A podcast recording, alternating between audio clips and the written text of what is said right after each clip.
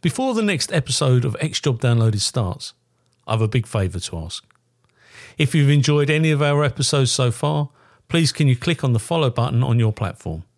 I'm on Apple, Spotify, Google, Amazon and YouTube. It costs nothing to follow, but makes a real difference to me as a podcast producer. Thank you.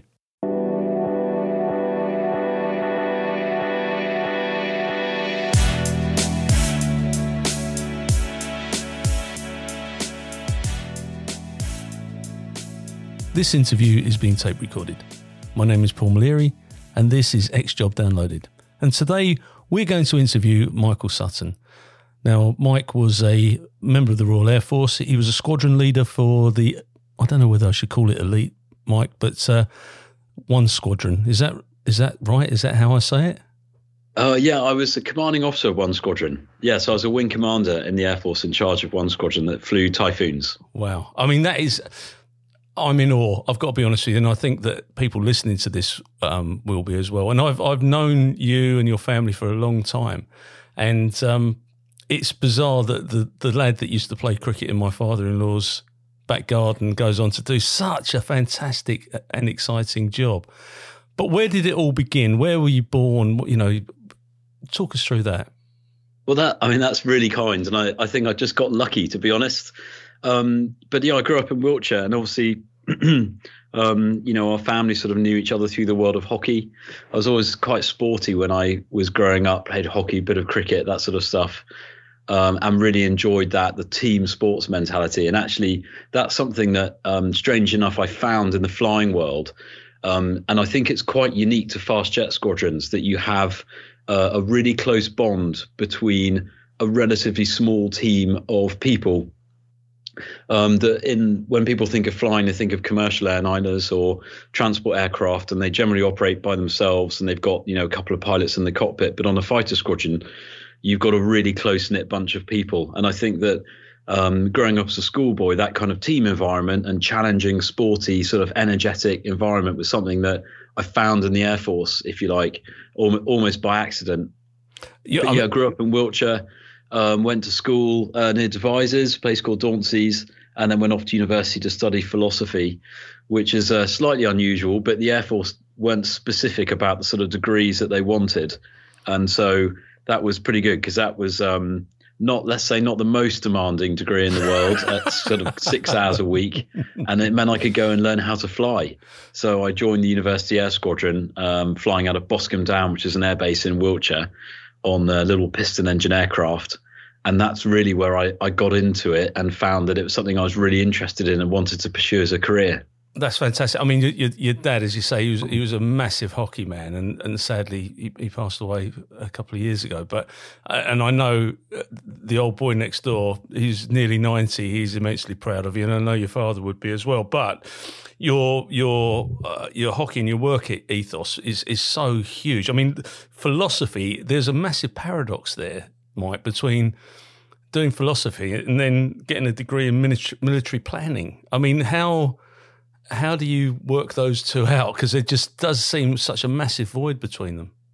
There is a bit of a, a void, isn't there? I, I was much more, um, I was much better at sort of English and reading and that sort of stuff at school um, than maths and science. And I, I, I struggled a bit with all, all of that, which people, again, think's a bit ironic when it comes to flying aeroplanes, because you do need a degree of maths. So my mental arithmetic's okay. But my daughter's fourteen now, and she does maths that I can't even begin to comprehend, all these equations and things. It just baffles me. So I, I went into philosophy because it was a bit like English, and it, it sounded like quite good fun. I thought also the course would be full of um, uh, women, and um, I, it was, you know, that's one of the biggest mistakes. I remember walking into this lecture room, and there are one hundred fifty people in there, and uh, there are one hundred forty-seven blokes sort of staring back at me. So that was... That was one of my many misjudgments in life. Fantastic. But I, I quite enjoyed the philosophy. Um, I mean, really, it's it, for people who don't know much about it, you know, you're studying text, and it's it actually means a study of wisdom. Right. And what it what it means, what it meant later on was that you can analyze things a little bit. You could, you know, reach a position on on on fairly complex issues in, and, and analyze. And then when I came to do I did a couple of degrees later on in, in the Air Force, international relations and sort of leadership and um, and some tactical planning. And then I, I actually went on to do a job in strategic planning. And funnily enough, having a grounding in philosophy, being able to assimilate information, analyze it a little bit, um, and form arguments and and and generate sort of um, policy positions on things. Strangely, actually, the philosophy came in into its own a little bit there, whereas maybe um, engineering would have offered something slightly different. So, yeah, in a strange way, the philosophy was maybe a bit more helpful than I thought it might be when I was eighteen and fresh-faced at university. Yeah. So you've done three years at university, you've got your degree, and you're flying whilst you're at university. Was it, yes, that's right. Was it a natural so, progression to go into the R A F, or was the commercial world calling out to you? I actually applied to the Air Force after school. Um, I was one of these kids that's quite young for his year, for their year. So I, I finished school, I was still seventeen, um, and I applied for the Air Force and went up to Cranwell, where you do – Uh, pilot selection, and that's um, about three days of tests, computer-based tests and group exercises, bit of maths. Um, they stick you in a hangar and you do some leadership um, sort of challenges with uh, trying to pretend to sort of cross a river using planks and all that sort of stuff. And uh, I didn't get in. Excuse me. Um, So th- I, I did the selection, and um, the Air Force said, well, thanks very much. You know, you've got a bit of promise, but you need to go away and put a few hairs on your chest um, and, and, and really grow up a little bit. And that's where university was great. Um, and I was very much a schoolboy when I left school, and, and the three years at university meant that I could try my hand at flying, see if I had a bit of aptitude for it, and then Um, get exposed to some of the R A F life, the University Air Squadron, which is a fantastic organisation where you, you get to fly from a military base. You have instruction from current Royal Air Force pilots. You're getting fantastic instruction. You get put through a training syllabus. And if you if you do all right at that, you can go back to the Air Force. And I guess you're a little bit of a less risky option for them because they know that you've already seen the world. You know that you've got a bit of aptitude for it. And so halfway through university, I went back to the R A F and, and applied again. And um, luckily enough, I, I got in, and they gave me a, a bursary, which is a, a small amount of money, uh, which I immediately spent on a motorbike, much to my mum's horror, um, and finished university and then joined the Air, Air Force after that.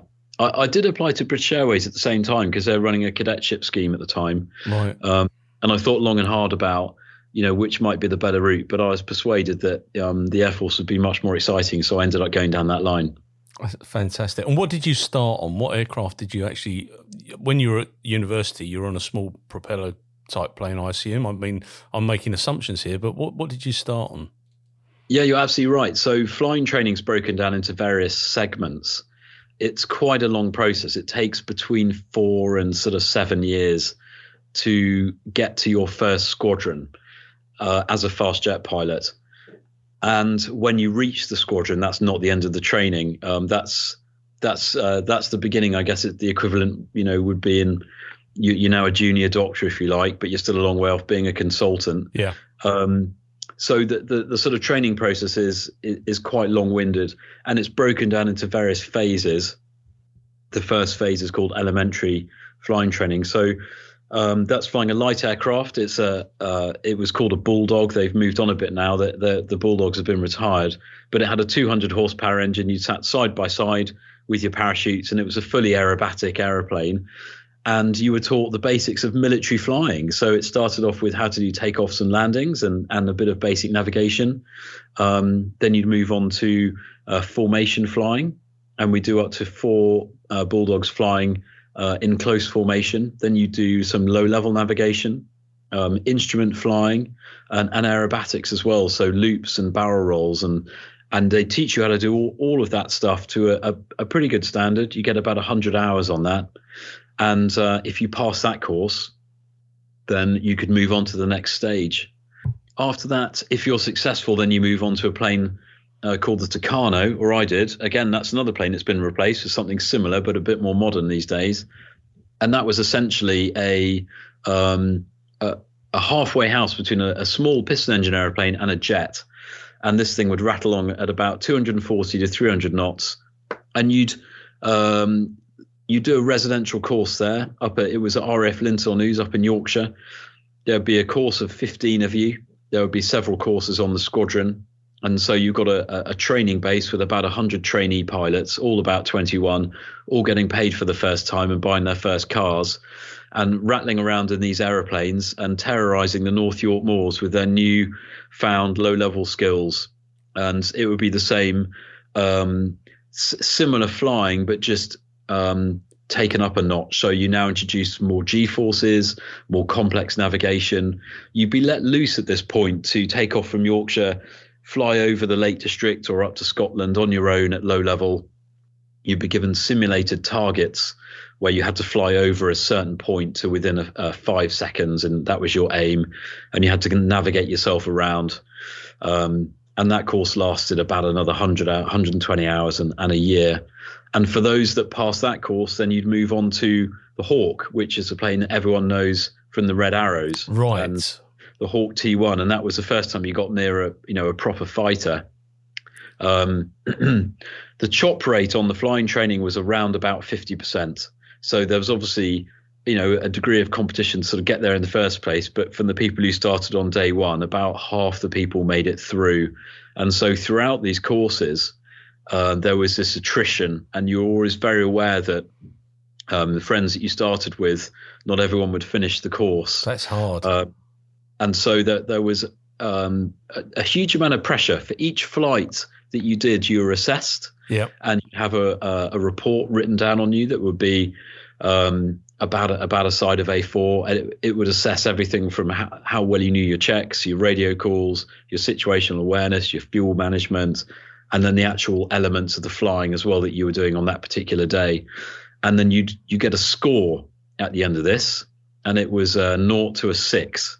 And a naught was a dismal failure, and a six was almost unachievably high. Right. Um, so you needed to be getting your threes and fours, and that and that meant you were on track to be passing. Um, if you if you didn't pass a trip, uh, you got a two, and that meant you'd refly it, and that would happen occasionally. Um, and then if you had a couple of twos, you'd be put onto a thing called review, where you get a little bit of remedial flying. But really, if you if you had a couple, two or three trips that you didn't pass, that was it. And so people went from doing absolutely fine on the course to ten days later being removed from training, and and, and that was the end of it. So do so, they go on, sorry, Michael, do they go on to other aircraft, or is that literally the end of their flying career? Normally, they would go on to other aircraft that right. were maybe a little bit less demanding to fly. Yeah. Sometimes that would be the end of their career, sort of depending on what stage they got to. Yeah. But quite often, people would, if they didn't, if they if they didn't pass the flying course, they'd maybe go from flying the Hawk, uh, not get through it. Then they might find themselves on a Hercules, or perhaps they go and fly helicopters or something like that. Right. Okay. Yeah, that makes sense. So if you pass the Tucanos, you're off to uh, the Hawk. And for me, it was um, there was a backlog in the U K. And so the U K uh, bought into um, a flying school in Canada called the NATO Flying Training School. And myself and a colleague were really lucky, and we went out there uh, for a year. And the R A F pushed about twenty people through, I think, over over the next few years. But we were first out there, which was a great opportunity. I remember being called into my chief instructor's office at the end of the Tucano, and he said, right, you've passed, uh, you're off to the Hawk, but you can go to Canada if you want, but it's a year and you need to go next week. Are you up for it? And I was like, yep, I couldn't get my bags.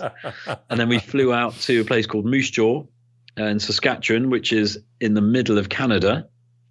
And it's probably a place you've not many people would have heard of, uh, but there's been a flying school there for a while, and in the middle of the prairies.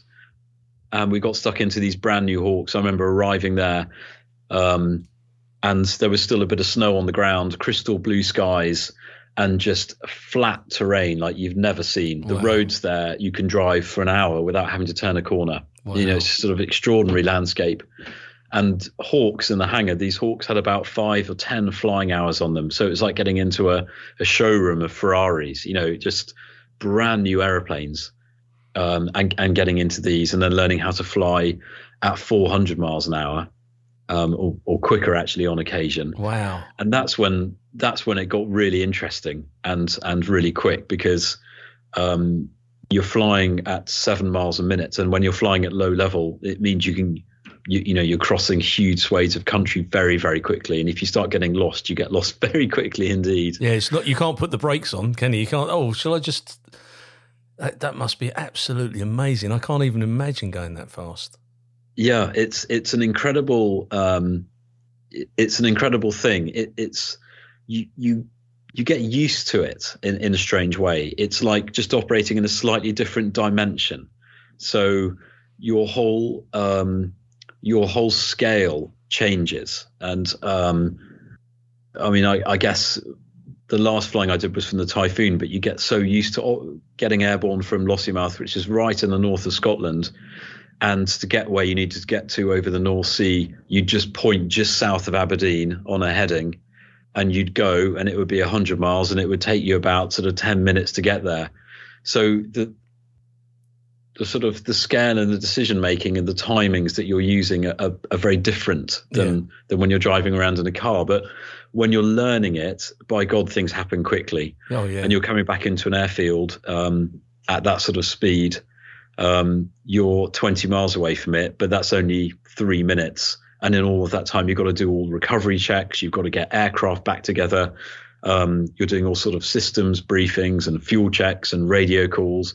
You add a bit of weather into it, which makes it complex as well when you're skirting around thunderstorms and things. And so you're always trying to think ahead.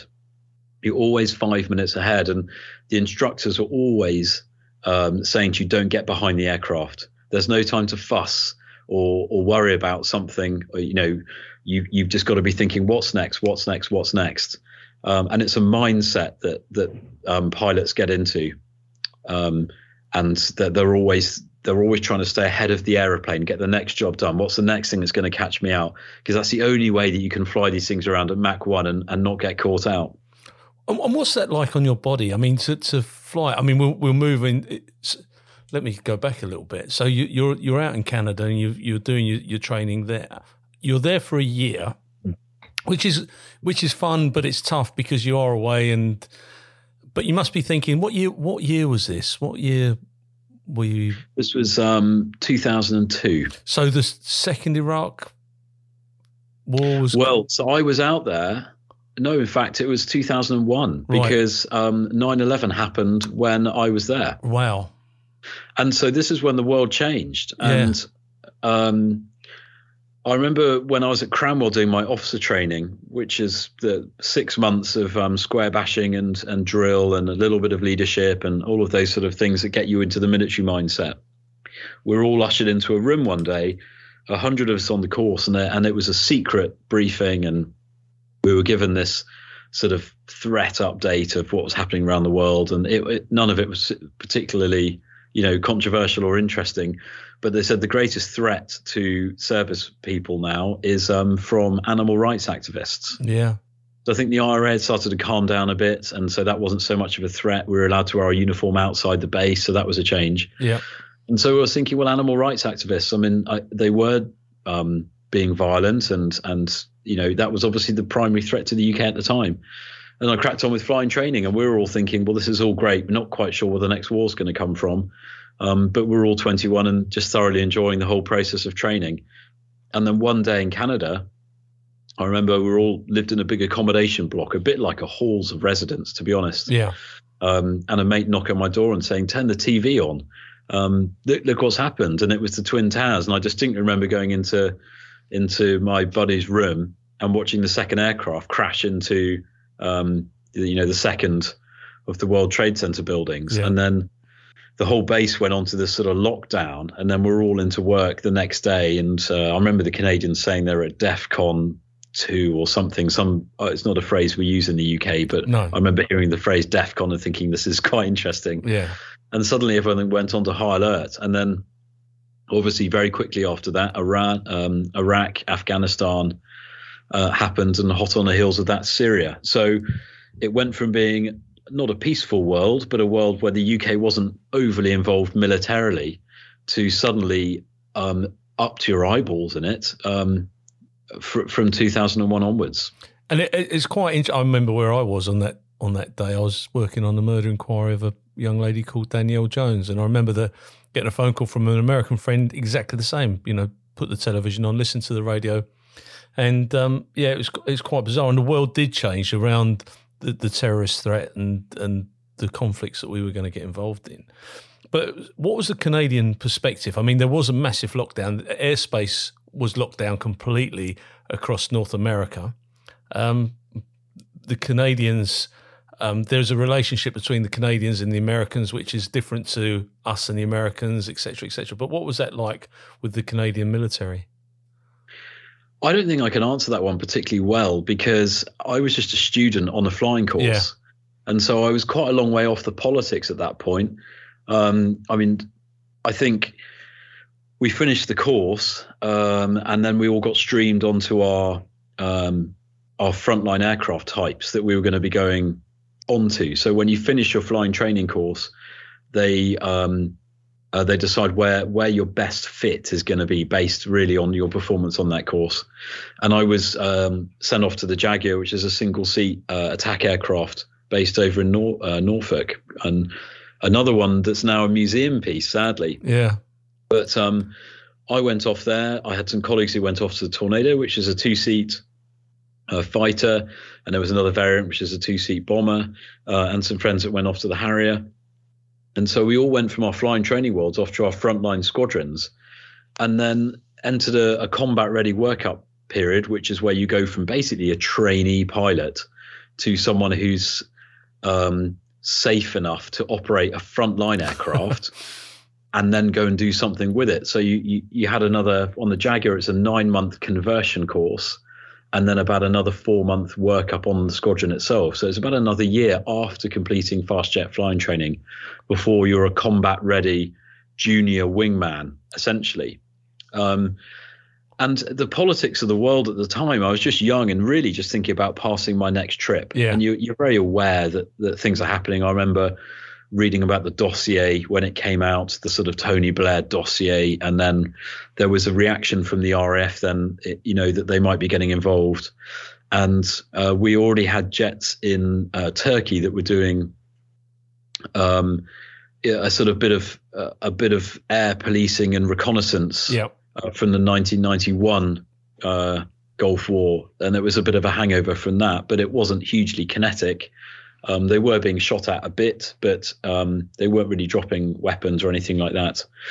Um, and we, we then got told to prepare for the two thousand three, um, you know, Iraq war, and the Jaguars were going to be operating out of Incirlik up in uh, Turkey, yep. And they were going to be flying strike missions from that. And at the very last moment, um, due to diplomatic reasons, that got pulled, and the Turks said they weren't supporting it, so the Jaguars all flew home.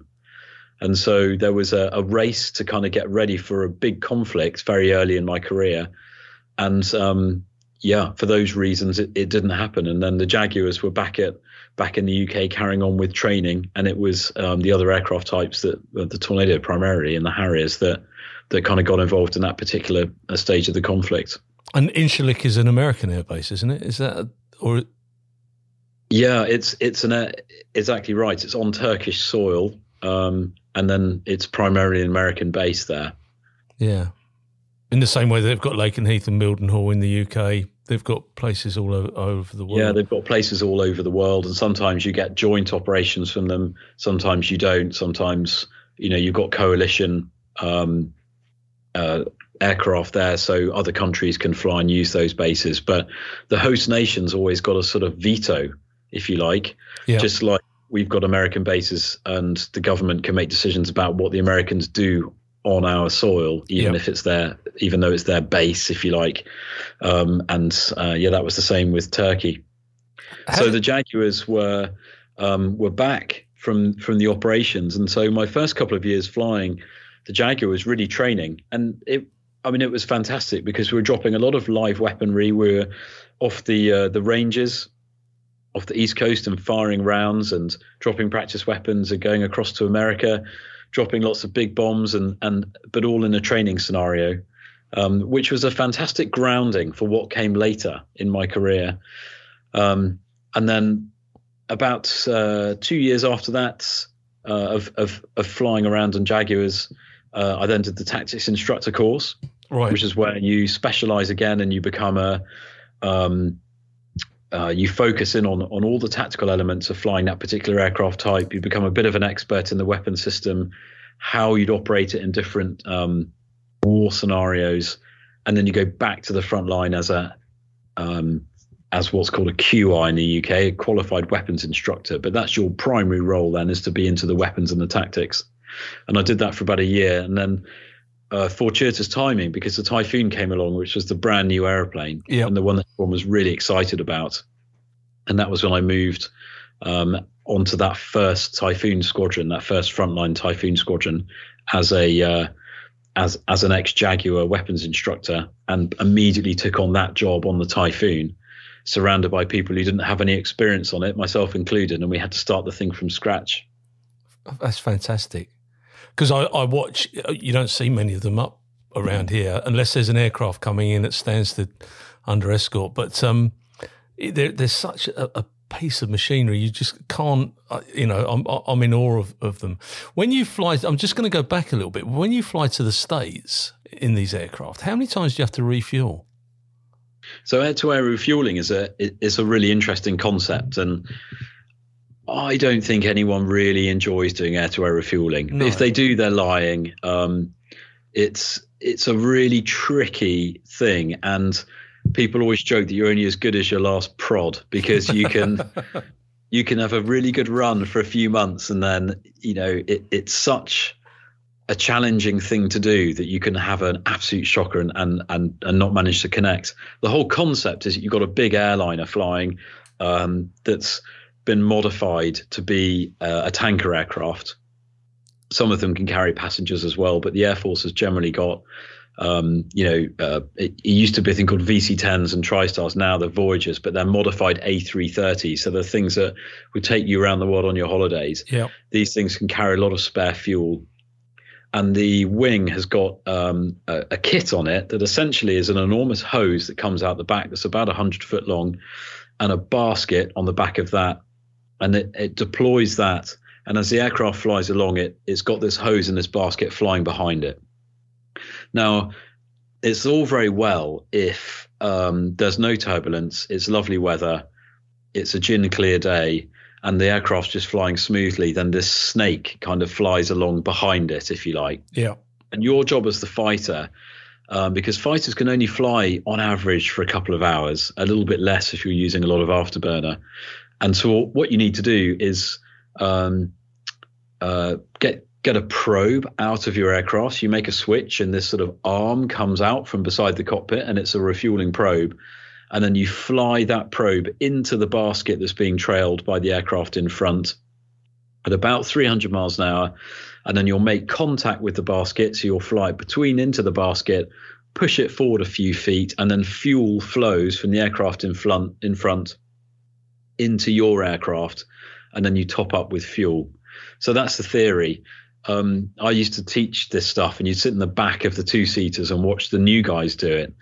Um, and it's, It's a, it's the ultimate mix between art and science, and you can brief people how to do it, and they can kind of watch videos and okay, okay, I've got it. But it's only until you've done it lots of times that you start to generate a confidence with this. The basket itself, as it's being dragged along at three hundred miles an hour, um, when that gets close to the front of your aircraft, your aircraft is pushing all the air out the way at three hundred miles an hour as well. So it creates a kind of bow wave, a bit like when a leaf comes towards the front of your windscreen, then it yep. shoots across. It doesn't make him. Imp- so when you're driving towards the basket to connect, you've actually got to aim to miss, because when you get close, the basket moves up and away by several feet. And then, so you're aiming where you think the basket's going to be. And what people do is they miss. They, it's called lunging, which is not encouraged. People will sort of, Um, driving a bit quickly to this thing, maybe miss the basket, they'll hit the edge of it, they might damage their probe, they might damage the basket. As soon as you start doing this when there's turbulence around, it's a bit like a whip. So the wing of the Voyager will move up and down in turbulence, and then a bit like a whip, the the sort of, you know, the hose itself flexes more and more, so the basket ends up going up and down. And so you're chasing this moving target that can sometimes be moving up and down by, you know, ten or twenty feet. And then on some horrendous nights over Iraq with thunderstorms, I've seen the basket just flinging itself around. Um, and then you take away all the light as well, and you start doing this at nighttime, um, in and out of cloud. And the whole thing can become fairly emotional. But getting across the Atlantic, to go back to your original question, um, you would normally fly um, for about sort of four or five hours, and then you you tank maybe two or three times, right. something like that. You you never want, when you're doing an Atlantic crossing, you never want to get to a point where you've got no fuel um, to get to another runway. So you don't want to expose yourself uh, to a point where maybe you have a fuel system failure and it doesn't work. So you're you're sort of topping up, and you get to these. Um, these points where you either need to fill up to this amount of fuel or you need to turn around to where you've got back to. Wow. Um, so you fly a slightly strange route in a fast jet. You don't just go across um, like you might do on a flight um, with B A. You We actually hop down to the Azores, then you go from the Azores over to Bermuda and maybe have a night there, then you hop across again. So you right. kind of break up the journey a little bit to make it a bit safer. That's fascinating, because, you know, there's something that most people wouldn't even think of when they when they see the jets. And I don't. There's no in-flight entertainment because you're going so fast. You've got to be on the ball anyway, haven't you? So it's not like you can plug in your your iPod and uh, and get on with it. But yeah, uh, I mean, there's sometimes plenty of in-flight entertainment happening as you look through the cockpit, depending on what you're doing. Yeah. But yeah, there's. Um, I mean, the longest flight I did was eight hours. And that was an operational mission. Dropped lots of bombs, fired the gun. And, you know, is in the thick of it, supporting the army for eight hours straight. And there's no toilet in the aircraft. There's no kitchen. No. There's no films, you know. So the sort of flying you, you, you're doing, you're so involved. You, you, and it's incredible how quickly the time passes. But mentally, that must... can be quite fatiguing. Yeah, I was going to say, mentally, it must absolutely drain you. When you get out of there, you must be exhausted. If you've, you know, if you've been in theatre, you must be exhausted. You are. Um, you do get used to it.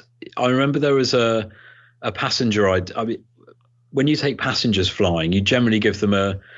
Um, you wouldn't expose them to a, anything extreme because they just wouldn't enjoy it, and you obviously wouldn't ever take a passenger on a you know on, on an operational flight. But no. Just some passenger trips around the U K, and you say, "Well, what do you want to do?" And they, "Well, we'll do a loop or something like that." You wouldn't try and pull nine G because it would be horrendous for them. So you do a fairly benign sortie, maybe a bit of sightseeing. There's normally a reason for a passenger trip. Maybe you're taking someone from the army up. There's always a purpose. It's not just you know a joyride, yeah. but you'd. You try and make it fun for them. You try and make it enjoyable. But invariably, when you landed after what was inevitably a pretty benign flight, you'd lift the canopy up and look over your shoulder at the passenger in the back. And this person would just be, oh, you know, shattered. And they kind of climb out of this thing and want to sit down as soon as they got back onto the ground. Because it's such a – flying a fighter is such an exhilarating experience. It's it's intense. Yeah, it's from a sensory point of view, from a risk point of view, from a, a physiological point of view, you know, the forces that you have on your body as well, quite apart from the fact that the, the whole world's rushing by at Mach one and, and you you know, you're making these constant decisions and you're in this little tiny piece of metal hurling around the sky. So it it is tiring. You do get used to it. And you notice that when your passengers were tired and you think, well, I felt absolutely fine. I could go for a run now. And you realize that, you know, you've been trained to this point where actually you're you're quite resilient. But some of the operational missions were hugely mentally demanding, especially the night ones. And you'd you go to the aeroplane. I mean, the first thing you do is brief the sortie, and that would take an hour or so. And you go to the airplane, but from when you're putting in all your, your your kit, your G suit, your helmet, walking out to the jet, your pistol, all of that, and getting in from the time of walking to getting airborne, that's almost an hour. You're then in the jet for maybe seven to eight hours, um, in you know hugely complex, intense sorties, and then by the time you get back inside again, that's probably another half an hour after you've landed. Then you're debriefing the sortie, which takes a couple of hours writing up reports. So the whole cycle is is long. And after some of those um, challenging trips, I'll just go back to um, get a bit of food after landing and, and go back to bed and just crash and think, oh, I'm absolutely whacked. You're just physically drained and you're absolutely mentally drained. Um, but it's compelling. You know, it's... it's exhilarating, and um, you're part of this this this intense team that's supporting each other as you're going along. So there's something that's electric about it as well. It's not it's not like a really draining day in the office. I have one of those today where you come back and go, God, I'm glad that's over. It's not that sort of tiredness. It's like a different type of, um, of, of exhilarated tiredness, I guess. Can you, can you imagine though? I mean, I, I, I can just about drive a car, but can you imagine the, the pilots from a, a Spitfire, Second World War Spitfire, uh, what, how they would feel now jumping into a Typhoon and experience, because it's like night and day, the, the the speeds and the it's the same it's got to be the same concept, because you're getting an aircraft off the ground and you're going through all those emotions, but it's almost like steroids, isn't it? You've, you've it's tenfold what the speeds that you were, they were going. Um, yeah, yes, you know, the comparisons are really interesting, and I'm reading a really int- you know fascinating book at the moment about um, a First World War pilot's experience. And they would do six months over in France, and that was it. You know, if you got your six months done, you're, you know, well done, you're back to England. And reading this person's experience, now his war was fought at one hundred miles an hour, but the intensity and the risk, oh yeah, that, you know, that, that that person went through, you just cannot compare it to no. anything that people are going through these days. And I mean, the the mortality rate on this squadron Um, in World War One in nineteen eighteen was unbelievable. Um, people, you know, Blackadder used to joke about the twenty minuters, and you know, if you people life expectancy was three weeks, but these are all true. Yeah. Um, so, you know, I think you know you, you your comment about the Spitfire. Yes, the Spitfire would. I mean, actually, some of the quick Spitfires would do four hundred miles an hour, oh, which right. in nineteen forty is incredible. Yeah. And they didn't have the benefit of Um, advanced flight control systems to protect them, or G P S to help them navigate. And so I think, you know, the skill that they had um, in those days was absolutely phenomenal. And I think, sure, they'd get into a Typhoon and be amazed at the array of sensors and the complexity of the computers um, and the accuracy of the weapons as well, which is something else, because we can we can pretty much guarantee to put a weapon exactly where you want to at a time and place if you're choosing now, with a ninety-nine, you know, percent, ninety greater than ninety-nine percent chance of doing exactly what you want, exactly when you want. And that's something in the world, you know, World War Two that they just couldn't do. If you want to take out a factory in World War Two, you had to put up two hundred bombers, and, you know, you lose twenty on the raid and they'd shower the whole area with weapons, and you might get a few that hit. Well, now you could send off two aircraft and they could drop eight weapons and do it all in one go. So, you know, the whole world has moved on. But yeah. that generation, the risk that they faced and the um, the mental sort of impact that they that they saw is incomparable, really, to the experiences that we that we have yeah. today. And it, you know, I struggle to find the words, really, of just admiration and um you know respect to what they all had to go through and what they did. Oh, absolutely. I mean, we're we're littered with old R A F stations where I where I live, and it is absolutely it's phenomenal the work that went on. And we're, we're talking about modern history. I, I'm I'm that much older than you. Um, I was born in sixty-five, but that was twenty years after the end of the Second World War, and that's such close proximity to now, if that makes sense. It's just yep. it, it's unbelievable how um air warfare has has evolved with with the weaponry, etc. But the, the the few um in the nineteen forties, they they were unbelievable, the work that they did, and with the amount of training that they had to do it. How- what's also interesting is the evolution of aircraft. And um in nineteen forty you had a Spitfire, but five years later you had a Meteor. Yeah. And a Spitfire, in it, you know, the Mark one Spitfire was a pretty basic bit of kit. It didn't go that fast. It, it you know, it's still hugely impressive and makes hearts flutter at air shows, you know, when you see yeah. these things. But the, the early model Spitfires were fairly basic. But then within a decade, you know, had people trying to get the sound barrier. You had jets flying around. Yeah. The R A F had the Meteor in service, which was um, – you know, a twin-engined uh, bomber, fighter. It could go five hundred miles an hour, and it's horrendously dangerous. It killed a huge amount of people. Um, but the the evolution of technology, and you know, people are flying their jets around now at similar speeds to the Meteors that were flying seventy years ago. Now, they can go quicker these days, but there was that, you know, huge exponential change in a few decades in the early parts of the twentieth century, where you went, you know, you go before the First World, uh, Second World War, you got canvas aeroplanes. Yeah. When it started the uh, First World War, I think the American Air Force only had two military aircraft in nineteen fourteen. And then thirty years later, you know, you, you've gone incomparable. So the, the, the pace of change in that with, with aircraft is, has been amazing. And I think what we've seen recently, or over the last Um, you know, few decades, they have got quicker, sure. And, you know, you had things like the Blackbird, the American spy plane, it could do Mach three. Yeah. But most of the time, fighters these days are flying around at five hundred miles an hour. Well, they were doing that fifty or sixty years ago. What you've got really inside the cockpit is a much more uh, clever computer network helping you now. The weapons are more accurate. There's been a much, uh, you know, it's been a much more clear drive towards safety in aviation that there wasn't so much in the fifties, where I think the risk, you, know, you had this World War Two generation of, yeah, flying's risky, so so man up and get on with it. Yeah. Whereas now so much effort's put in towards not losing airplanes, you know, for very good reasons, and managing and mitigating risk. And so the whole flying world is, you know, moves along at different, um, accelerates and, you know, uh, uh, and has different focuses at different times of its evolution. So it's very interesting.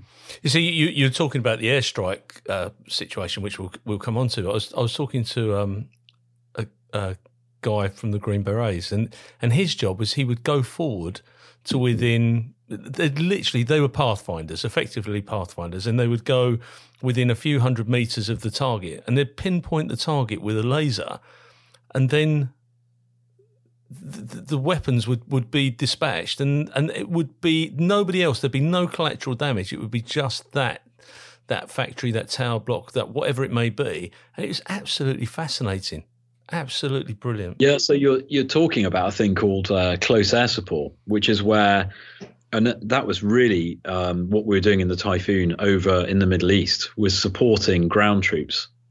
And if you imagine, Um, Yeah, half of Iraq on the eastern side, all up the northern border and into Syria, was one great big front line of activity.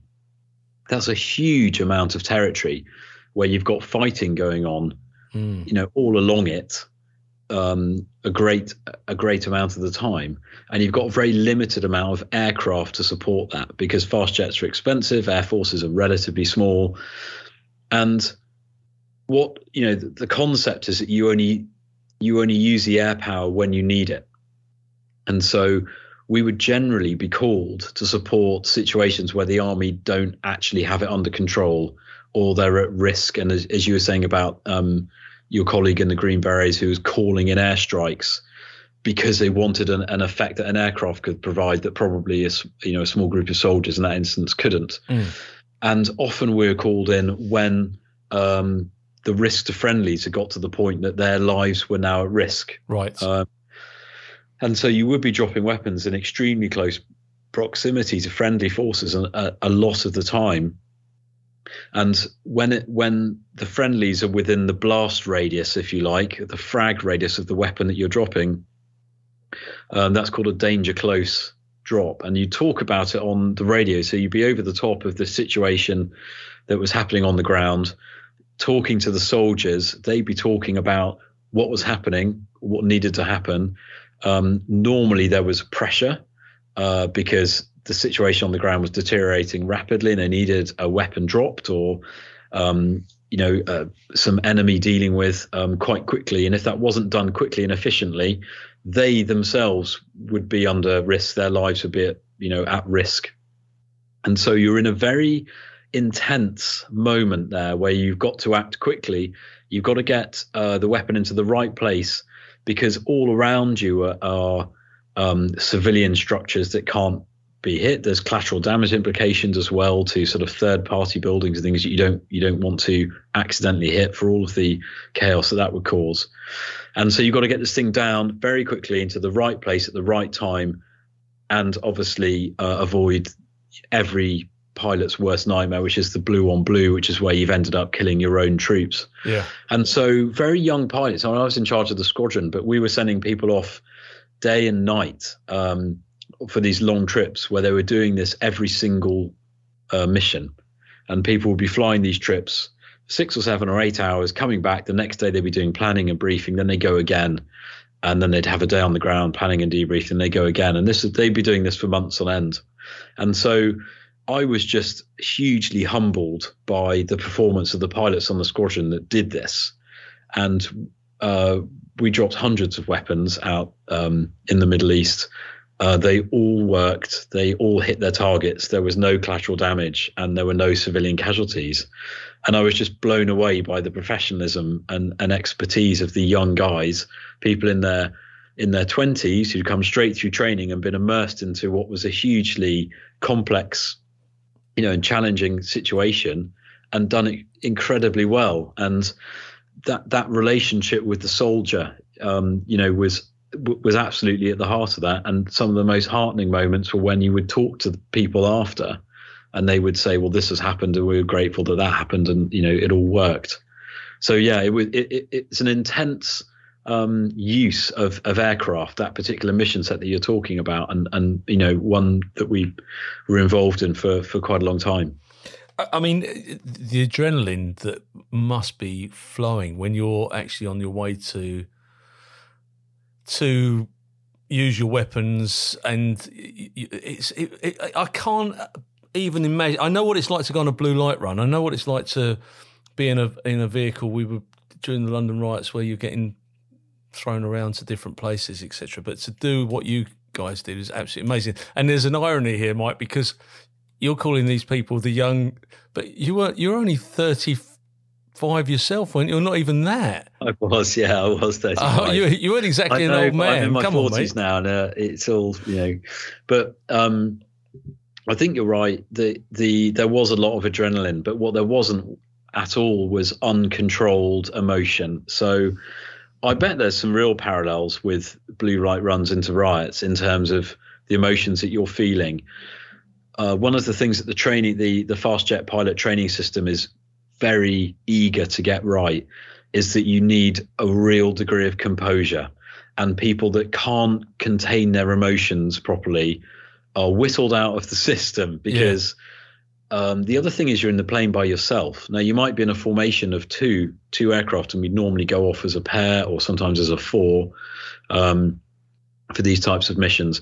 Normally you've got someone who's leading, more experienced, making the decisions. You've got someone who's the wingman, who's essentially playing a slightly supporting role, but is probably much more inexperienced. Um, occasionally you get two very experienced pilots together, then actually it becomes a little bit easier. But you're in the plane by yourself, and generally it's you talking to the soldier, you're doing all this, um, and the other aircraft is is supporting, maybe doing some radio calls, keeping on the fuel, you know, whatever they need to be doing. Watching out for threats and things. Um, so there is adrenaline, but I think w- what you get quite good at is um, containing that emotion and thinking with a really clear head. Um, sounds a bit cheesy maybe, but trying All right. to be a bit icy cool about it. Um, because as soon as your emotion runs away, and you've probably seen this in your past life, um, as soon as emotion um, starts running away in a situation, that's rarely a good thing. And so you find that the, the The, the sort of your average Typhoon pilot's pretty good at, at keeping control of themselves in those situations, yeah. and and it would need to get pretty extreme for people to get excited. Yeah, and it's interesting because I, I went to a, a um, seminar, I suppose, with uh, Sir Clive Woodward, and he calls it the teacup moment, thinking clearly under pressure. Yeah, and and it really does. You, there is no room on a carrier. There's probably and there's certainly no room in an aircraft when you're doing it, you know, Mach one. Um, for emotions and flustering and all the other things that come with it, because if the panic sets in, one, it unnerves people, And if somebody starts to panic, it, it's, it can quickly ripple through the other people involved in the in the operations. Um, but it's dangerous to the others as well. You know, they, they become a danger and a liability. So, no, that's really interesting. But the how did you progress? I, I know we're going back slightly here, but you've you've you've become a trainer. You've you've trained Typhoons. How did you become the squadron leader? Because, um, I mean, that's such a you're a young man now, but to, to achieve that at such a, an early stage in your life, how did that all come about? So I was uh, the, a Jaguar taxis instructor, then luckily moved across the Typhoon when it was coming in, and then did a couple of years uh, as essentially the tactics instructor on the Typhoon, but we were all learning together, really. And so I remember my squadron boss said, right, we need close air support procedures writing for the Typhoon, which is the mission set that we've just been chatting about. Yeah. And literally sitting at a computer with a, a blank Word document and thinking, right, well, here we go. And then you're using your experience from um, before. You're using the experience of other pilots around. We had Mirage two thousand pilots and American F sixteen pilots, and there was an awful lot of experience, um, but nothing on, on the Typhoon. And it was a case of taking all of those inputs, taking the good ideas, nutting it out sometimes, because um, fast jet pilots generally are quite strong-willed and generally think they're right, and they can't all be right. So navigating all of that, and not just for the air-to-ground role, actually, but I had a, a really close colleague, guy called Will, who was doing the same for the air-to-air, and we sort of sat opposite each other, and there was a small team of people involved in all of this. But but writing all these procedures down and and, and exercising those, so going around the world, um, lots of time in the States, and proving the system, basically, training people, proving that it works, and that went well. And after that, I was promoted. So I'd, from being a flight lieutenant to the rank of squadron leader, which is confusing because you're not actually in charge of a squadron at that point. Right. Um, you're in charge of a, a, a flight, which is a kind of section of a squadron, but right. Promoted that. And then I was off to the training unit on the Typhoons, where I taught um, basic flying and the tactics instructor course. And also um, the R F started employing um, or training Saudi pilots, because the Saudis were buying the Typhoon. So we had a kind of overseas flight as well. Gotcha. So training all all the youngsters, really, and the new guys onto it, as well as um, training up a new cadre of tactics instructor on, on the new aeroplane. And that was a great time. Really enjoyed it, working with some fantastic people. And I really enjoyed uh, teaching as well at that point, because I'd been flying, I guess, for about a decade at that point, um, including all the training flying. And I've been on the front line for about four or five years. So I had a little bit of experience. Um, and it was nice then to take on a little bit more of a management role, where you're helping other people and maybe having a little say in some policy decisions and how things should be done. So really enjoyed that. And as part of that, um, I led the Queen's Birthday Flypast in two thousand nine, which was great fun. And that was leading us a, a formation of Typhoons, um in a diamond, six of us, and then behind us we had um god uh, V C tens and Tornadoes and all oh, sorts of wow. aircraft. I think about thirty in total, with the Red Arrows at the back. They used to form up at the back power. of our house. They'd form up coming down the A twelve, and and and we used to watch them go through from from wherever it was down towards the A twelve and into London. It's am- yeah I don't remember amazing. The A twelve being a nav point, but I do remember um uh, we formed up over uh, over North Norfolk, over the Wash there, and yeah, absolutely don't flying down over Essex, and then you turn right and go into London. Yeah. And I remember thinking Thinking, I wonder how easy it is to see Buckingham Palace. And the, the thing is, actually, when you're flying in from, we're at about twelve hundred feet, I think. I can't remember exactly, but you're quite low. London's obviously full of uh, high rises. Now, the mall is, oh, I don't know how long that is, half a mile. Buckingham Palace isn't that high. So when you're at the outs- outskirts of London, you can't see where you're aiming at all. Um, and you can only really see it from the aircraft when you're about a mile away from the mall. Um, it's it's all Fantastic. Happens late, and then you're like, okay, thank God I'm on I'm in the right place. So we had a G P S in the aircraft, so as long as that worked, that, that will help us. We had to get there to the second, which was, you know, took a little bit of planning with all these aircraft, um, but that all worked. But they they gave you a flight before the Queen's Birthday Flypast in a helicopter, where you flew the route in a helicopter just to, just to do it beforehand, okay, in case your aircraft navigation system just went out to lunch. And you're suddenly then leading all these aircraft, dozens of aircraft behind you. You needed to have a rough idea of how to get across London visually. And I remember sitting in this helicopter at the front, and I had a really early digital camera because iPhones hadn't been invented, um, and taking pictures. And I remember thinking I needed to fly over the Barbican, and it's the three buildings. I remember it thinking like a cricket wicket. I need to fly over the leg stump of the Barbican, flying on a on a heading, a specific heading, and that'll take me there. So I've got all these land sort of features lined up such that if on the day the the nav kit didn't work. And the the other thing is fast jets are not as reliable as cars. I mean, luckily my car outside generally starts every time I get into it. Fast jets are nowhere near as reliable. You always have these little system failures and and bits of kit that don't quite work, and that's because industry only ever builds a few of them. So you're almost in pre-production models of right. cars, you know, so they're not quite as reliable as you might think. They're not as reliable as um, airliners to take you on holiday. So it was in the back of my mind. I was always thinking, God, if the map fails and the G P S fails, this is, I don't want to be the first pilot to have missed the Queen. um, but luckily I didn't, and it was all all right. But that was good fun. Oh, I, I can I can only imagine. We were there when um, I think it was the Golden Jubilee, and Concorde was in, in the fly past. I mean, it was, oh, you're it, showing your age there. I, but yeah, well, I, but I am old, mate. So that's you can you, you can tell by my hairline. But um, but yeah, it, so, yeah, it's fantastic.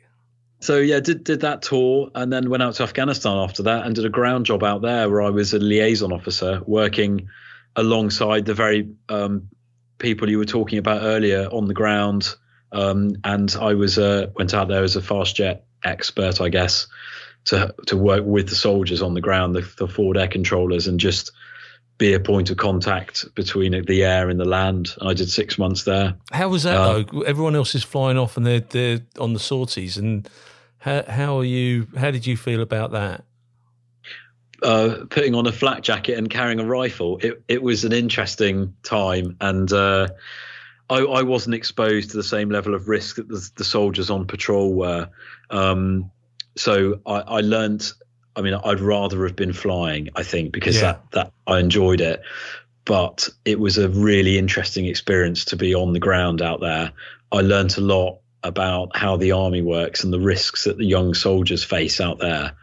Um, and that stood me in, in good stead. I think, you know, it's only when you look back on your career that you think all these little pieces that you did, you know, kind of turn you into the person that y- you you were, yeah. and you could you can look back and draw on these experiences, you know, at different times. And so, it it was a very interesting period. Um, I mean, looking at how Afghanistan's ended up, it's just hugely disappointing. Um, the amount of effort that went into stabilizing that, but you know, the, the Air Force doesn't choose, the Army doesn't choose to go to war. These are all political decisions made by the governments, and you do what you're told. You go out, you do what you're told, and then you come home when you're told to come home. And, you know, it's a shame that the politics, I think, really is struggled in that part of the world. And yeah. um, there are awful consequences that we're reading about in the newspapers now. And and the, the issues out there have been going hundreds of years. Nobody's ever, ever, you know, no foreign force has ever taken on the Afghans and actually been successful. But we were the closest.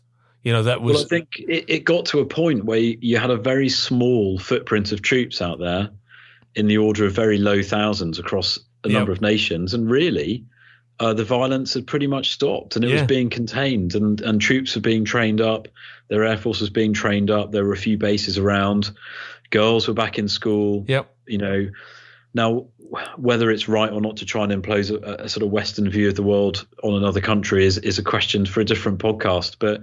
In terms of security and stability, there, there was a good effect that had been achieved in the end. And um, that's obviously all been torn up now.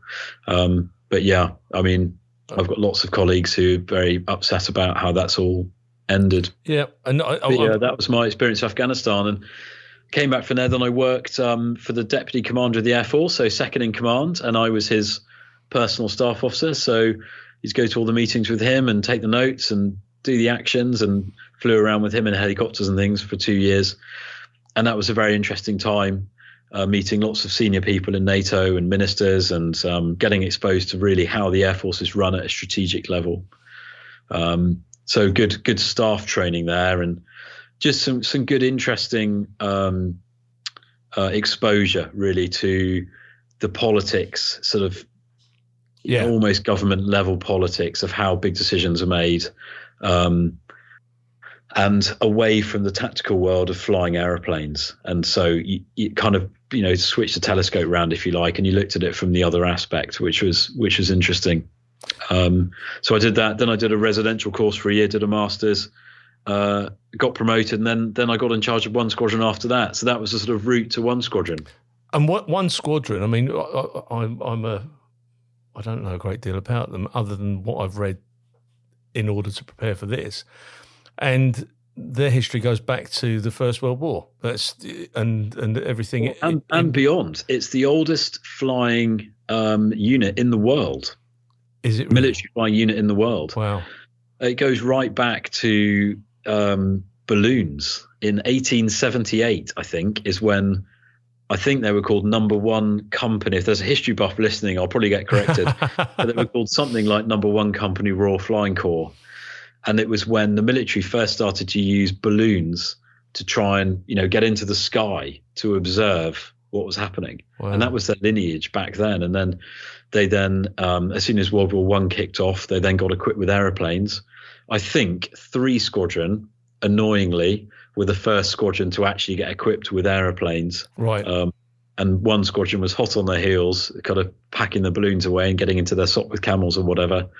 But yeah, it, it's the oldest flying squadron in the world, and with a history that is, you know, immense, in every single major, you know, conflict that the U K air, air conflict that the U K's ever been involved with, One Squadron's been involved. You know, yeah. right from World War One, World War Two, Falklands. You know, you name it, Suez even. They've they've been there, and so then to be able to sort of lead out One Squadron for that new operation out in Iraq and Syria.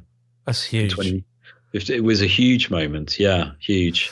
I, what I find interesting, and you, I'm not sure you'd be able to answer this, but why on earth are the R A F headquarters, the original headquarters, in the Strand?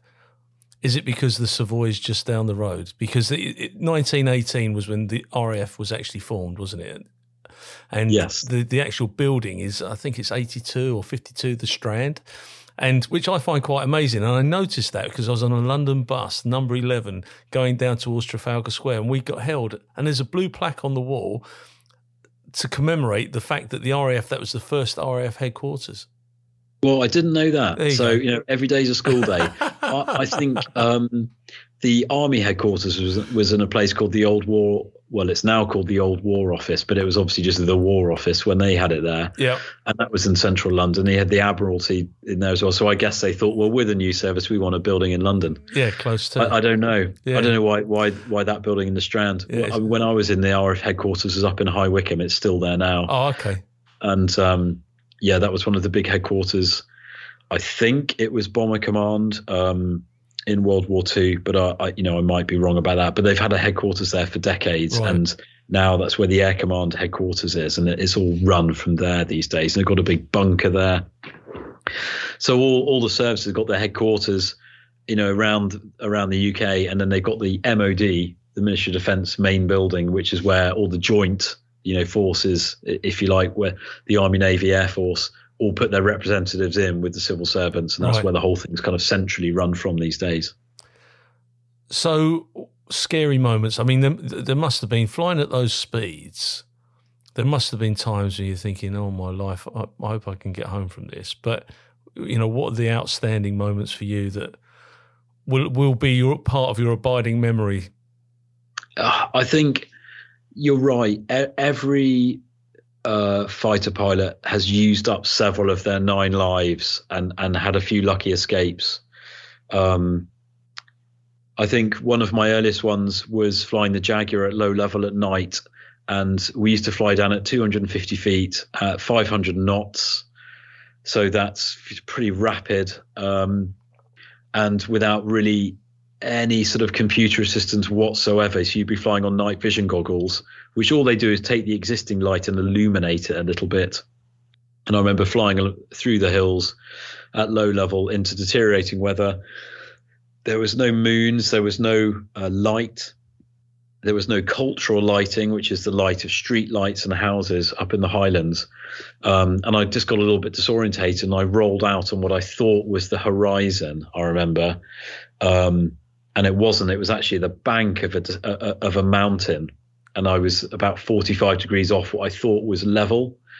And then the whole world didn't really make sense. And I remember um, a, uh, we had a warner when you got too low, a rad-out warner that was set at two hundred fifty feet. And this thing suddenly pinged. I remember the rad out decreasing quickly, and in front of me, I just remember seeing this rocky outcrop, and I uh, outcrop.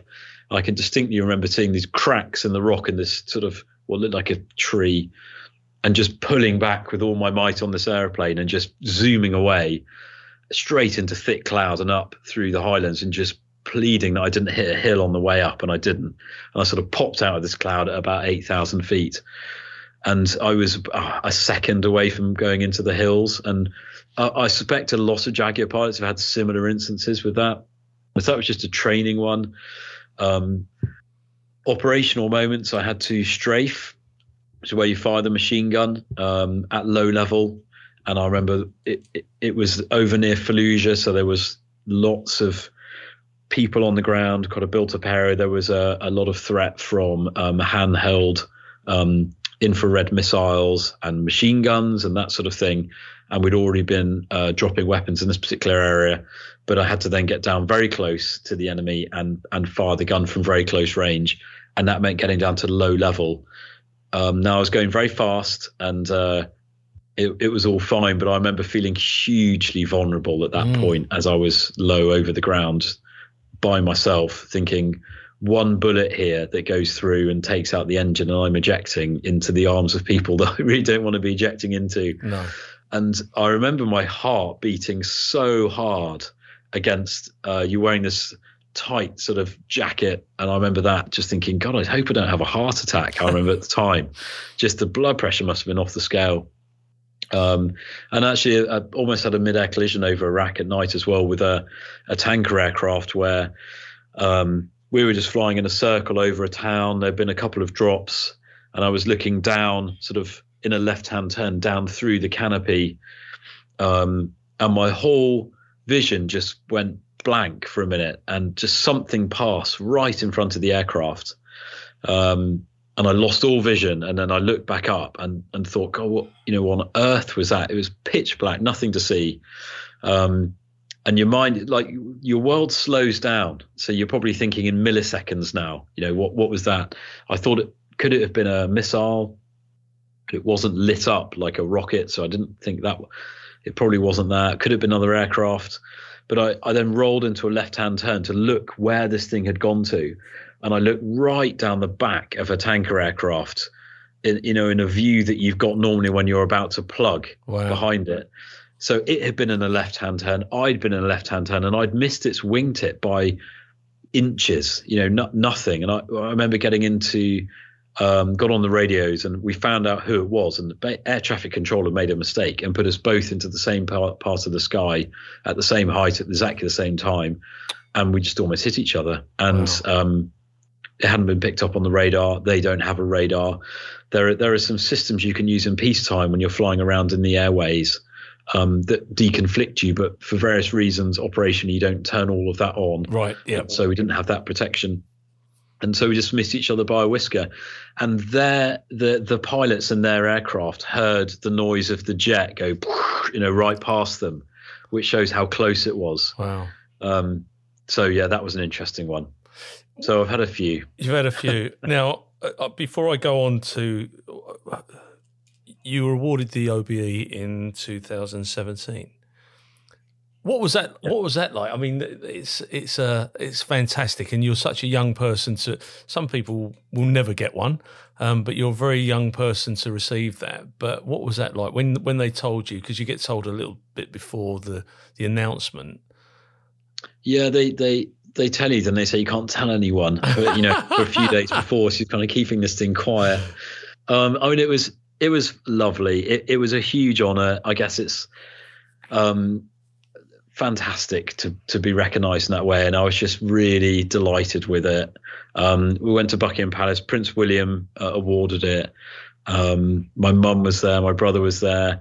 uh, and my daughter was there with me as a team. And then we went out and had a lovely dinner afterwards. And it was just a fantastic day. You know, it was it was great, um, and and a huge privilege to have received it. So, yeah, lo- lovely thing to have got. I mean, and I got it for all the work that we we did out in Iraq. And um, one of the other guys on on the squadron the following year got an M B E for, um, you know, for his contribution as well. And I, you know, I was more pleased for him. You know, it, it's a strange thing, really. It's the team that, that earns these, and there are one hundred thirty people that went out and all did a brilliant job. And, you know, I, I was absolutely delighted to get recognised, but really it was everyone that earned that thing. And I, I always feel that, you know, whenever anyone mentions it, it was the whole team of people, all the engineers, the intelligence officers, you know, the pilots, the suppliers, all of the I T guys, all of those guys and girls. It was such a team effort to get that. And, you know, there were some awards that came out of it, but it was a team effort. And uh, just immensely proud of, of, of the efforts of everyone else, really. You're a very humble man, Michael Sutton, I tell you. It's, it's, it, it, I, I think it's fantastic. Now, we, we, what about your heroes? You know, you, you, who were your heroes that pushed you into this direction, or that you looked up to in, you know, in, in life? Yeah, it's a really interesting one, because sometimes I get asked what my favourites are, and it's a bit like a favourites question, isn't it? And I'm really bad at favourites um, and pinning it down. But I think I joined the Air Force not really because I wanted to follow in any particular person's footsteps, but out of a vague sense of wanting to do something good for the country. Um, having watched a few war films and things like that, and, and a sense of patriotism, and also, um, you, you know, the, the prospect of an exciting career. I think as I got more into it and, and read a bit more around people who've been successful in that world, you then pick up on, um, you know, pilots you find inspiring. I guess two I'd mention, um, Robin Olds, who is probably the most famous fighter pilot in America. Um, and they, to this day, and actually bizarrely, I'm in touch with his daughter, because he was in charge of One Squadron for a very brief period in the forties. He was an ace in World War Two. Wow. As an American in the U K. He then did an exchange in the R A F on One Squadron. And for some strange reason, he ended up being the boss for a, a period of time. So he was the only American at the time to have ever commanded an R A F unit. And he then went on to uh, be uh, an ace in Vietnam. And he was probably the Vietnam fighter pilot. He mm-hmm. was big, brash, married a um, Hollywood film star, lived life to the full, had a great big moustache, always out on, on you know, partying. A fantastic pilot who everyone just revered and respected. And he had this of its era approach to flying that you just think that, you know, if you can bottle that, um, absolutely fantastic. And the thing that I, one of the things I really admired about him, apart from the fact that all of the pilots admired him, was that um, his team, his broader team, his engineers really liked him as well and really respected him. And sometimes in the flying world, you get this divide between the officers and the men, or the pilots and the engineers. And that's something that I always really wanted to minimize. And um, I wanted to run the squadron flat, Um, where the, the most junior, newest person could talk to the most experienced, oldest person with good ideas and talk on a level. And the military doesn't really like levels. It likes hierarchy for various good reasons. But I think there's an awful lot to be gained from having an environment where people can talk openly to each other. And I think Robin Olds espoused that, you know, in, in you know, armfuls. And, and so he became a real sort of, Um, I've learned more about him since I've stopped flying fighters, really, but, you know, an, an incredible man. And we got in touch with his daughter, um, who, who visited the U K and visited the squadron. And, um, you know, I think that was that was a lovely moment, because she does a bit of a speaking tour about her father. So he was one. And strange enough, a guy called Keith Park, who there's a statue of him in London. Um, and you might, you know, someone that a lot of people, even um you know, it's for history buffs or Air Force buffs, don't know too much about, but he was in charge of the Battle of Britain as a as an air marshal. Um, and he was fought in the trenches in World War One in the army. And he then went on, joined the R A F, and then he rose up the ranks and was very senior. And he ran the group, which is the sort of, you know, organisation of, of fighter pilots in, in the Battle of Britain. He had his own aircraft, and he in the daytime he'd be doing his staff work and running the battle. And at the end of the day, he'd fly this thing around the various bases, land and say, how did it go today? What are your issues? And he talked to people, and he connect, he managed to connect with people on a really personal level, such that, um, uh, you know, young engineers or senior pilots would absolutely admire this person for who he was, because he had everyone's best interests at heart, as well as being, you know, hugely talented in his field and being very, very gifted. Unfortunately, he never quite made he, he, the very top, because I think in some ways he was muscled out by other big characters who are more political and less talented. And, you know, you see that, don't we, in the wider world today. Yep. So Park went from doing a blisteringly good job, um, you know, into sort of slightly backwater jobs, and other people then, you know, took glory and, and, and moved on up the R A F. But I think um, a few more Keith Parks, um, you know, would be a good thing for the world. Only he was a Kiwi actually by birth, but an extraordinary man, and um, hugely respected, hugely talented, and, uh, you know, well loved by his people. And I, this is the thing people say, you know, as a leader, it's, it's isolating, and, you know, you've got to make tough decisions and you're not going to be liked. And I, I really believe that there is a middle ground being a leader where, yes, occasionally you do have to take tough decisions, and occasionally people aren't going to like what you have to do, and that's part of it. But most of the time there's a room where you, there's space where you can talk to people, you can talk to junior people, you can take stuff on board, you can explain stuff. And, uh, you know, oftentimes if you explain the reason why you're doing something or the pressure that you're under because of, you know, various competing factors, you can really get people on board, because often people have got, you know, an opinion because they don't have all the information. And I think both of those um, sort of gifted pilot leaders were, you know, really impressive individuals. That's fantastic. Now, a big topic of of military and emergency services, mental health. I think that personally, I think that the acceptance or the understanding of mental health within organisations is far better now than when I joined the police in nineteen eighty-six. Um, what are your experiences of that within the R A F? Uh, I'd, I'd one hundred percent agree that it's better. I'd say it's uh, there's still room there's still room to go. Um, when I joined, uh, which is in ninety-nine, um, mental health wasn't really even ever mentioned. Um, when I left, it was something that was mentioned a lot. And so I think that was a good thing. Um, I've had some pretty awful first-hand experience. I've had two great friends and colleagues that have committed suicide during their time in the Air Force when they stopped flying. Um, and, you know, yeah, aw- awful um, that that's happened. And since, you know, there, there have been more. And I think the suicide rate in the forces is significantly higher than it is in general society. And that's undoubtedly because of the pressures that get, gets put on people due to a variety of different factors. I think, you know, below that, that sort of extreme impact, there's also a level of pressure that gets put on with just moves, time away from family, Um, exposure to sights and sounds. I'm sure it's the same in the police that, you know, in a normal work, walk of life, you don't get. Um, I've got huge admiration for what the Army did and, and um, the pressures that, that those individuals had to cope with, particularly in Afghanistan and Iraq. And there's the instances of P T S D and things there are, you know, it, it lurks. And, and I think one of the The interesting things is that this stuff doesn't come out initially. It can sometimes take years to come out when when people aren't in the services. I think when you're in the services as a regular, there are a lot of um, there's access to a lot of support on base and and and with sections that can help you. When you leave, there's very little. You're sort of thrown to the N H S, and and there are some fantastic Um, Uh, solutions out there, but often people get missed, and the N H S can be a bit hit and miss. I think you've got a charity sector that really stepped up um, over the last twenty years with Help for Heroes and Combat Stress and fantastic organizations like that.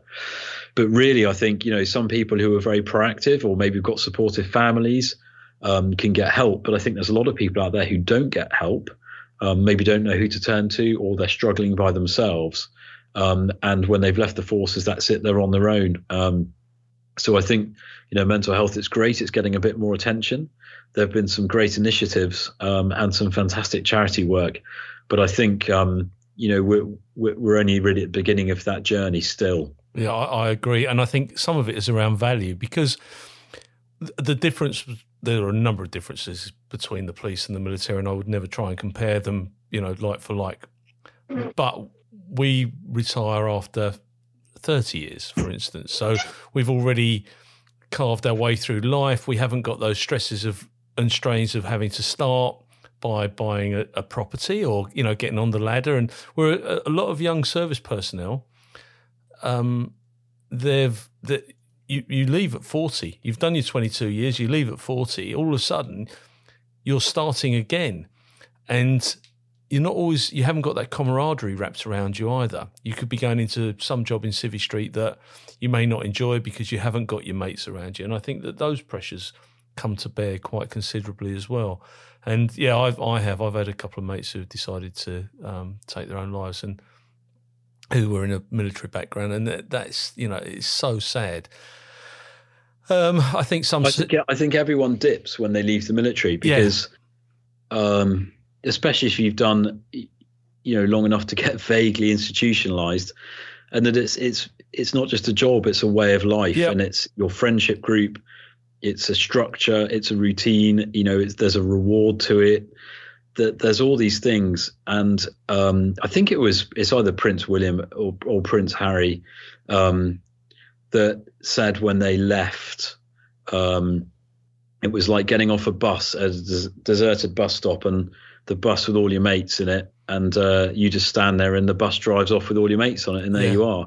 And I, I mean, I thought it was quite a neat analogy, and I, I, I felt it a bit myself when I left the Air Force, and I joined a company now with quite a lot of ex-military people working, so.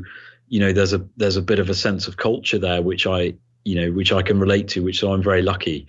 But yeah, you, you you're whipped away everything that you know, and you're into a completely different. Um, I mean, some people struggle to even know where to live. Oh yeah, absolutely. And yeah, it, you are really starting again quite often in midlife or early midlife, and. Uh, Yeah, your, your social network's gone. No one's organising summer balls and all these nice things that you enjoyed. It's all gone. So, yeah, I, I think everybody struggles a bit, and some people struggle a lot. Yeah, I, I agree, and that's where we step in. You know, with the with the recruitment side, we're we're trying to pair people up at the moment um, with different roles, and it's to give people that value. But so, what are you doing now? I mean, you're an author. You've written um, a book called Typhoon. Um, which is available on Amazon and all the other outlets, Waterstones, everyone's got it for sale.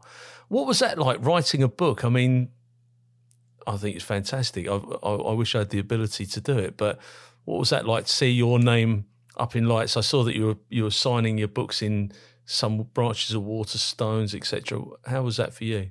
It's been a really fun project, and um, it, it was lockdown, really. Um Lockdown, lots of time on my hands, and I'd kept operational diaries from when I was flying, and I thought nothing more than that these were pencil scribbles. So every night I'd gone to bed, wrote a little bit, and um, during lockdown I thought I'm going to write these up onto a Word document so that it's just there, and uh, you know, when I'm dead and buried, one day my daughter might actually read them. And I just thought I'll just uh, I'll just type it up really for posterity. But it grew, it grew and grew, and then uh, I, a couple of friends read it and said, "Oh, keep going." Then it, it turned into a book from that. So it was the whole Typhoon experience, and then bolted on a, a, you know, a bit about training and things and how I got to that point. And fantastic. Then, yeah, luckily it got picked up. Um, and then I got a fantastic editor in Roland White, who um, has written Vulcan six oh seven and some other great books. He's he works at Penguin as one of their directors, and so he took it on as the editor. Um, and then, yeah, it was published in November uh, last year, well, twenty-one. And so it's been awesome to have that on the street. So I've really enjoyed that. And then as a result of that, I've done some talks and some cadet talks and some podcasts, and it's opened up a whole new world, actually, as well. And I, I wouldn't call myself an author. I think that's a bit grand. But yeah, I mean, it was great to write the book, and it and it, um, it was quite cathartic as well, because it, it made you go through things in slow time and really try and understand your feelings. And and the book's called Typhoon, but it's not a spotter's book about an aeroplane. It's really, it's about that whole, it's about that whole experience of what it's like to be sat on the end of the runway, getting buffeted by the wind with an eight hour, you know, mission in front of you. And it goes through all the thoughts and feelings and considerations, the kind of corridor conversations that people have. So you, you really get immersed into this hidden world of, of what it's like on a, on a combat unit, and the pressures and the teamwork and all of that stuff as well. I've really tried to expose all of that with it. And um, so far it's had a really great reaction, which has been fantastic, and some nice reviews on Amazon and all the rest of it. So I've been really pleased with that. Oh, that's brilliant. Yeah, I, I looked at your reviews and I thought, wow, yeah, this is this has been so well received, and uh, long may it continue. But so so what are you doing now in, in the private world? You you walked out, you handed the keys back to your aircraft. Um, yes, and um, what are you doing now? I wanted to get flying again. So uh, after finishing on One Squadron, I, I did a strategic planning job in the Ministry of Defence, which was doing crisis and contingency response um, and contingency planning. And, and uh, it was – I did that for two years and thought it, it was interesting. We did some good work there, but I thought I don't want to do this for the next twenty. I mean, the Air Force, when you've run a squadron, that's your flying days done. It's a bit of a, a, a travel agent. You can't really go back. So, um, and also I was, I mean, not, clearly not old, but I was forty and I thought, well, I can't go back to being twenty-one again. I'll go and do something a bit different. And so I got the commercial pilot's license, and then um, I'm still in the defense world though. So we fly, I've worked for a company called Draken, and we fly modified business jets. Um, and we've just got some uh, a small fleet of fighters actually as well. And we do electronic warfare and radar jamming and all that sort of stuff, working with the Air Force and the Navy and, uh, and NATO. And we fly these jets um, at ships and at aircraft and pretend to be essentially the bad guys and the enemy. And we're a training asset now. And so we'll fly around the world and do that. And so I, I do some flying and I do some management, and, and that's my new job. How much fun is that? I mean, you, you from someone who's gone from philosophy to flying around the world pretending to be the enemy. I mean, that's that's a huge, that's fantastic. It's great fun. Yeah, it's it's a good job, and I'm very lucky. And we've got um, about fifty-fifty ex-military uh, sort of percentage uh, wise. So we've got civilian pilots as well who we train up and teach them all the skills, and then we've got um, people who come off the front line and uh, fancy this and have a bit more of a stable existence. And so, yeah, we take, um, we've had an ex-Tornado pilot join recently. So, yeah, and, and so we get a bit of crew room banter and a bit of culture that we all know from before, which is nice. But also, you know, at weekends we're at home and we're not away, and the evenings are generally free. So it's a bit more of a normal existence as well, which is great. Well, do you know what, mate? I'm absolutely, I've got to say I found... you absolutely fascinating. What you what you've been talking about this evening. No, I have, honestly, honestly, I have. I, I I really. Everyone I've spoken to so far, everyone's got a story, but and but and everybody's fascinating. But yours is particularly fascinating because it's not something that we experience. How many how many fighter pilots are there in, in the R A F? You know, that's that's the that's yeah, the reality. one hundred fifty probably, something like that. And out of sixty-six million people in the U K, you know, that's that's what we went to. Um, we went to Buckingham Palace. We're very lucky to go to Buckingham Palace to a, a Christmas party, and Her Majesty turned up, and there's like forty people there, and I had to pinch myself because we were forty people out of sixty-six million, and this is what I'm talking about. You know, that yeah, yeah. one hundred fifty people in the U K fly fighters, and you're one of those, and I'm and I'm really, really grateful. No, it's a great pleasure, and uh, thank you very much for having me on the podcast. Michael, thank you, Mike. Uh, please send our love to your to your mum, and I wish you every success for twenty twenty-three. But before you go, is there anything you'd like to add, alter, or correct? No, no, absolutely not. No, it's been a massive pleasure, and uh, thanks very much. No, Enjoyed th- it. Thank you very much. I'm very, very grateful. Take care, mate. Cheers. Cheers. Bye-bye. Bye-bye.